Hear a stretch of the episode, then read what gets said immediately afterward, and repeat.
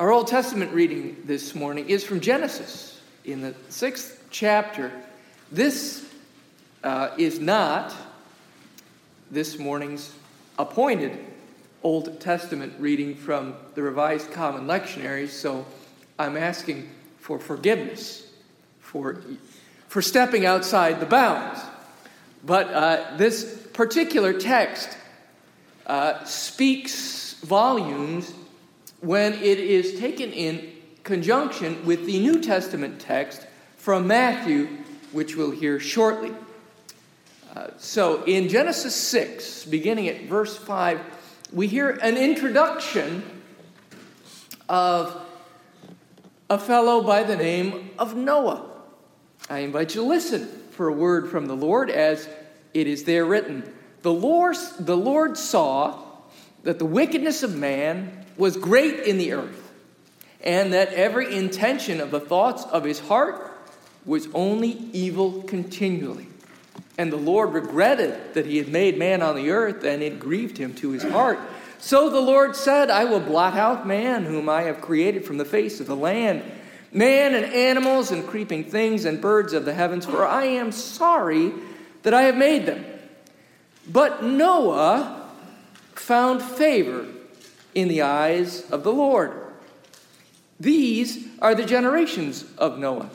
Noah was a righteous man, blameless in his generation. Noah walked with God. And Noah had three sons Shem, Ham, and Japheth. Now the earth was corrupt in God's sight, and the earth was filled with violence, and God saw the earth, and behold, it was corrupt for all flesh had corrupted their way on the earth. Here ends this reading from God's holy word. Our New Testament reading this morning is from the Gospel according to Matthew in the first chapter, beginning at verse 18 and continuing through verse 25. Again, I invite you to listen for a word from the Lord as it is there written. Now, the birth of Jesus the Messiah took place this way. When his mother Mary had been engaged to Joseph, but before they lived together, she was found to be with child from the Holy Spirit. Her husband Joseph, being a righteous man and unwilling to expose her to public disgrace, planned to dismiss her quietly.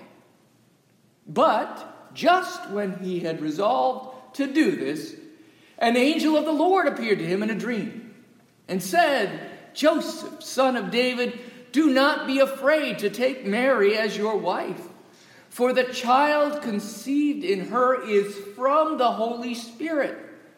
She will bear a son, and you are to name him Jesus, for he will save his people from their sins. All this took place to fulfill what had been spoken by the Lord through the prophet Look, the virgin shall conceive and bear a son, and they shall name him Emmanuel, which means God is with us. When Joseph awoke from sleep, he did as the angel of the Lord commanded him. He took her as his wife, but had no marital relation with her until she had borne a son, and he named him Jesus. Here ends this reading from God's holy word. Joseph. We are told in this morning's text Joseph was a righteous man. Now, it may not sound that way at first, but this is a most extraordinary description by a contributor to Scripture.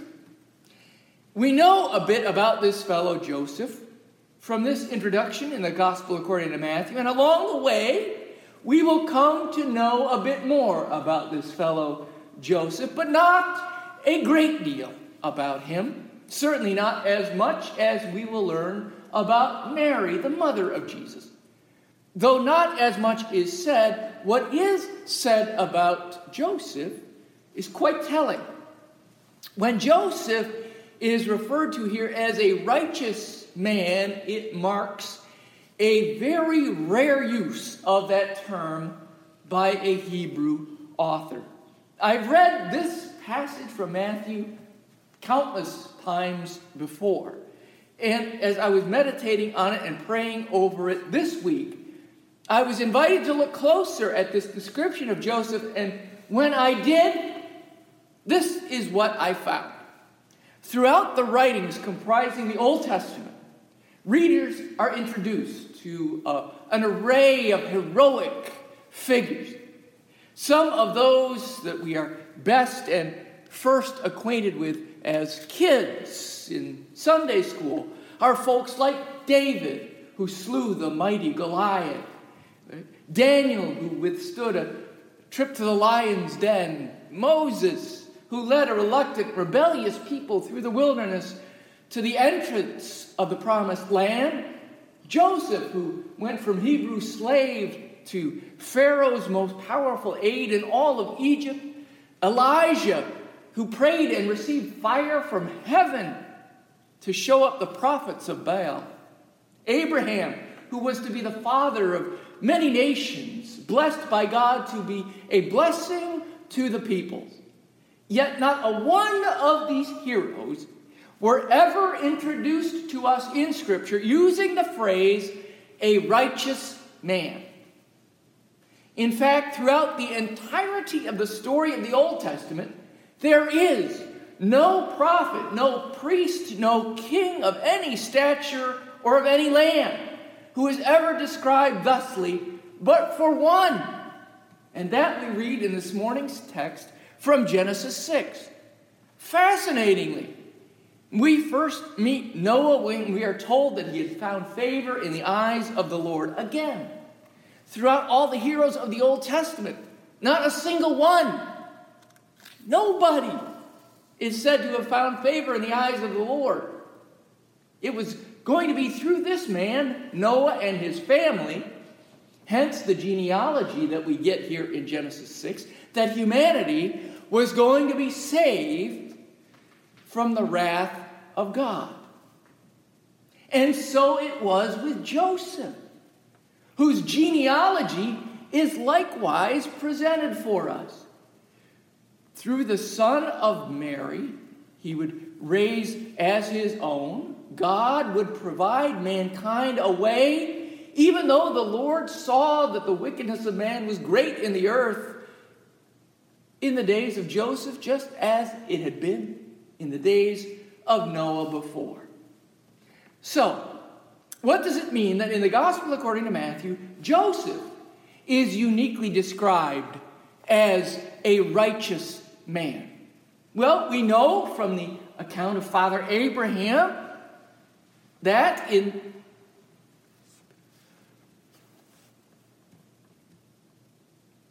we know that in uh,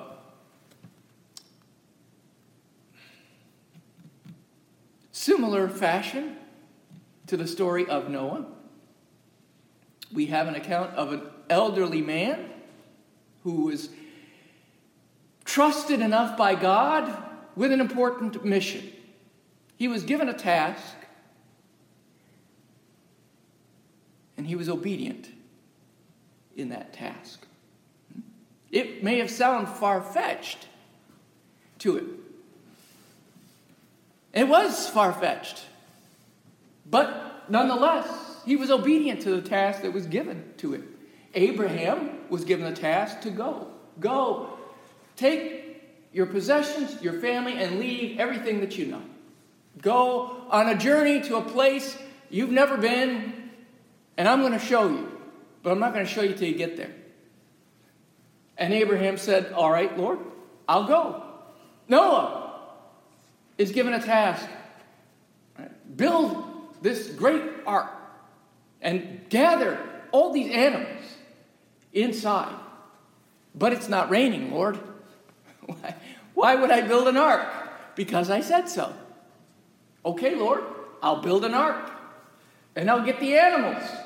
I'll do as you said. We know that for Abraham, God reckoned his faithfulness to him as righteousness. Noah, we are told, was a righteous man. So what does this mean?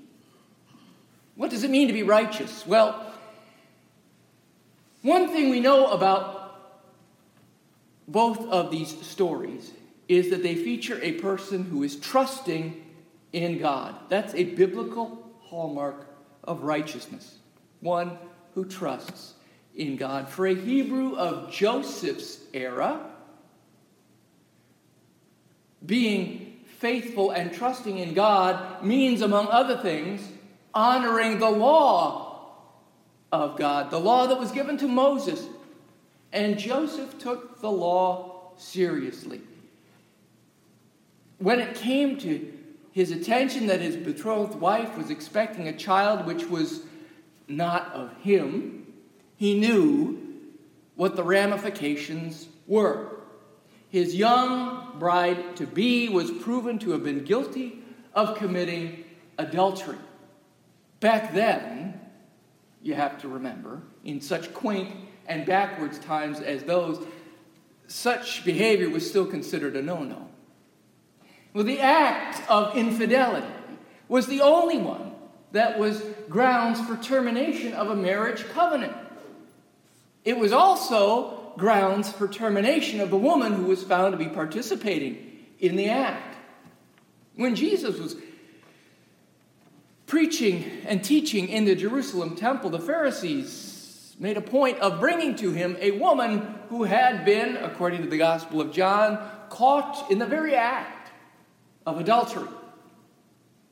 And as they turned him, her, over to Jesus and said, What should be done with her? They bent down and picked up the rocks, prepared to carry out the sentence in accordance with the Mosaic law.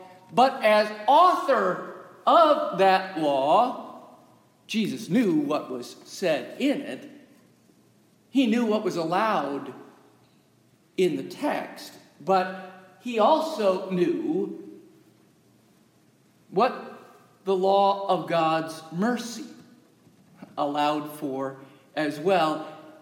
And he intervened in this case of transgression and imminent and violent punishment. And his intervention on behalf of the woman caught in adultery mirrors that of his father Joseph. His own earthly father, Joseph, was merciful to his mother Mary, and that allowed for Jesus himself to survive to birth. While sparing Mary from the wrath of the law was a most generous and benevolent act on Joseph's part, an angel of the Lord would appear to him and give him further instructions on how he was to up his game even further. Not only was he to refrain from dealing violently with Mary, he was to deal extraordinarily compassionately, even tenderly with her, in much the same way which God our Father has committed to dealing with us. Joseph was to continue to take Mary to be his wife, in effect, forgiving her as if nothing had happened. Her apparent sin was to be pardoned in the manner that the sins, apparent and all too real, of all the world could now be pardoned through that one who was growing inside of her. The angel of the Lord revealed to Joseph the very special nature of the child who was in the ark of Mary's womb and directed him on what to do from this point forward. These things, the author of the gospel, according to Matthew, tells us, were all done in fulfillment of prophecies contained in the Old Testament. The God who was active in his creation throughout the pages of the Hebrew Scriptures is the very same God who is active in his creation in the days of the writing of the New Testament as well. The God of Noah was the God of Joseph. This God and his nature have not changed throughout the generations. And just as a reminder, That's what's really important in all this God. Christmas is, after all, about God's gift of deliverance to a sinful and an undeserving people.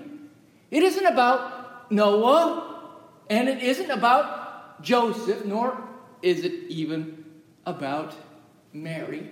Sorry, Sam.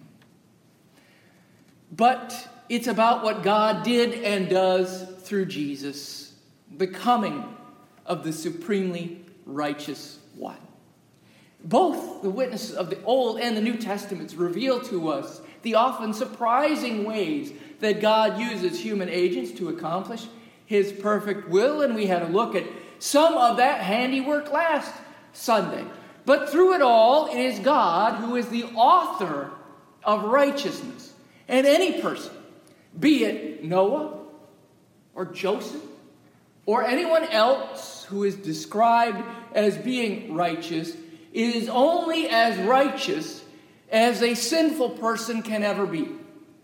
The righteousness of God, however, that's a whole nother level of righteousness. And it is this very righteousness which Jesus now gifts or imputes to those who have responded to the invitation to put on Christ.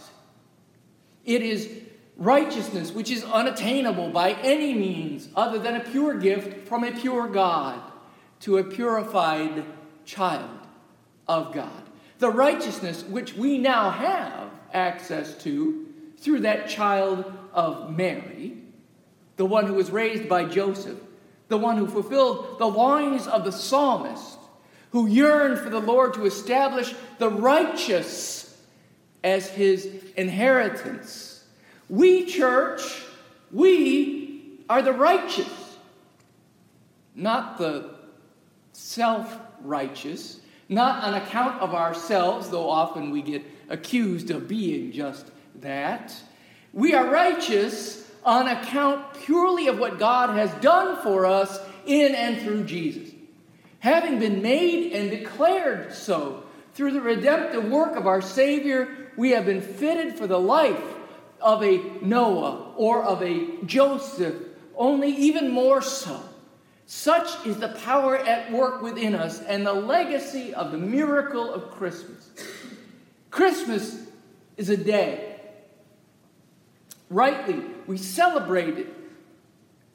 It's not just any day, but it is a hugely important, a hugely special day.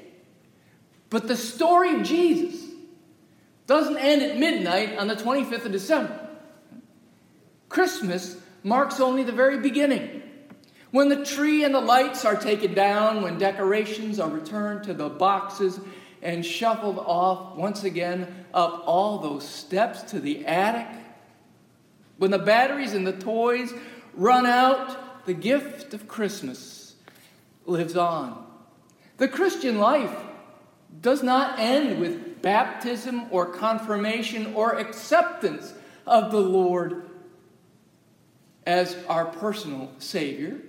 Such markers signify only the beginning, just as Noah's work wasn't finished when he built the ark.